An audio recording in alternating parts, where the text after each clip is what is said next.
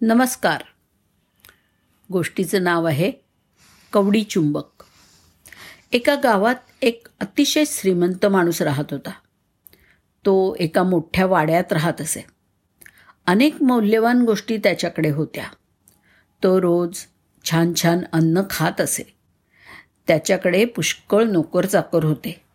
मात्र कुणाला पैसे द्यायची वेळ आली की तो अतिशय स्वार्थी आणि कंजूस बनत असे. या श्रीमंत माणसाला आणखी एक सवय होती. तो इतरांकडून काम करून घ्यायचा पण त्यांना पैसे देण्याची मात्र टाळाटाळ करायचा. त्यांना पैसे न देण्यासाठी तो काही ना काहीतरी बहाणा शोधत राहायचा. एकदा एका रम्य सकाळी एक प्रसिद्ध गवई त्याच्या वाड्यावरती आला आणि त्याने त्या श्रीमंत माणसाला आपलं गाणं ऐकण्याची विनंती केली. त्याने पुष्कळ गाणी म्हटली. श्रीमंत माणूस त्यात पूर्णपणे रंगून गेला. त्या अवर्णनीय गाण्याचा मनमुराद आनंद श्रीमंत माणसाने घेतला. गाणं संपल्यानंतर त्यांनी आपल्या दिवाणजींना बोलवलं.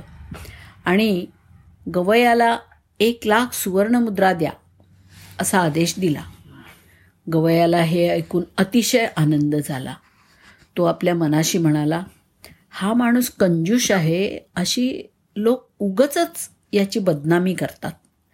वस्तुत तो अतिशय दयाळू अंतकरणाचा दिसतोय. त्यांनी मला एक लाख सुवर्णमुद्रा इनाम म्हणून द्यायला सांगितल्यात. त्यानंतर गवई त्या श्रीमंत माणसाच्या दिवाणजींकडे गेला आणि म्हणाला तुमच्या मालकांनी मला एक लाख सुवर्णमुद्रा द्यायला सांगितलं आहे. तेवढ्या मला द्या. त्यावर दिवाणजी म्हणाला तुम्हाला माझे मालक कसे आहेत ते माहीत नाही. ते अगदी नखशिखांत कंजूष आहेत. ते अशा प्रकारचं इनाम अनेकांना घोषित करतात. प्रत्यक्षात मात्र कुणालाच काही देत नाही.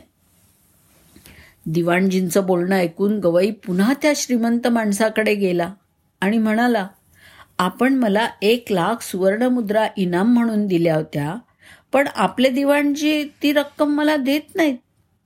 त्यावर श्रीमंत माणूस हसत म्हणाला यात दिवाणजींची काहीच चूक नाही. तुम्ही गाणं गाऊन माझ्या कानांना सुख दिलं मी इनाम जाहीर करून तुमच्या कानांना सुख दिलं. तुम्ही ते शब्द ऐकलेत आणि तुमच्या हृदयात आनंदाच्या लाटा उसळल्या. आपण दोघांनी सुद्धा परस्परांना आनंद दिला. तेव्हा इथे आपला व्यवहार पूर्ण झाला. आता तू घरी जाऊ शकतोस.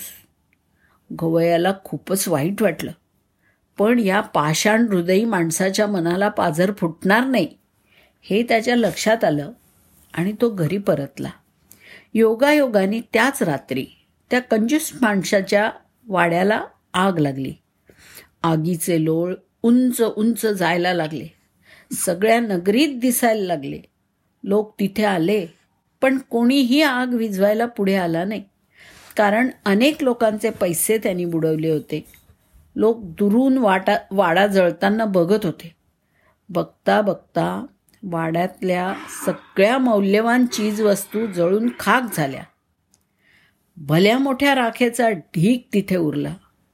लोक बघत होते आणि म्हणत होते या कंजुषाला देवानी चांगली शिक्षा दिली.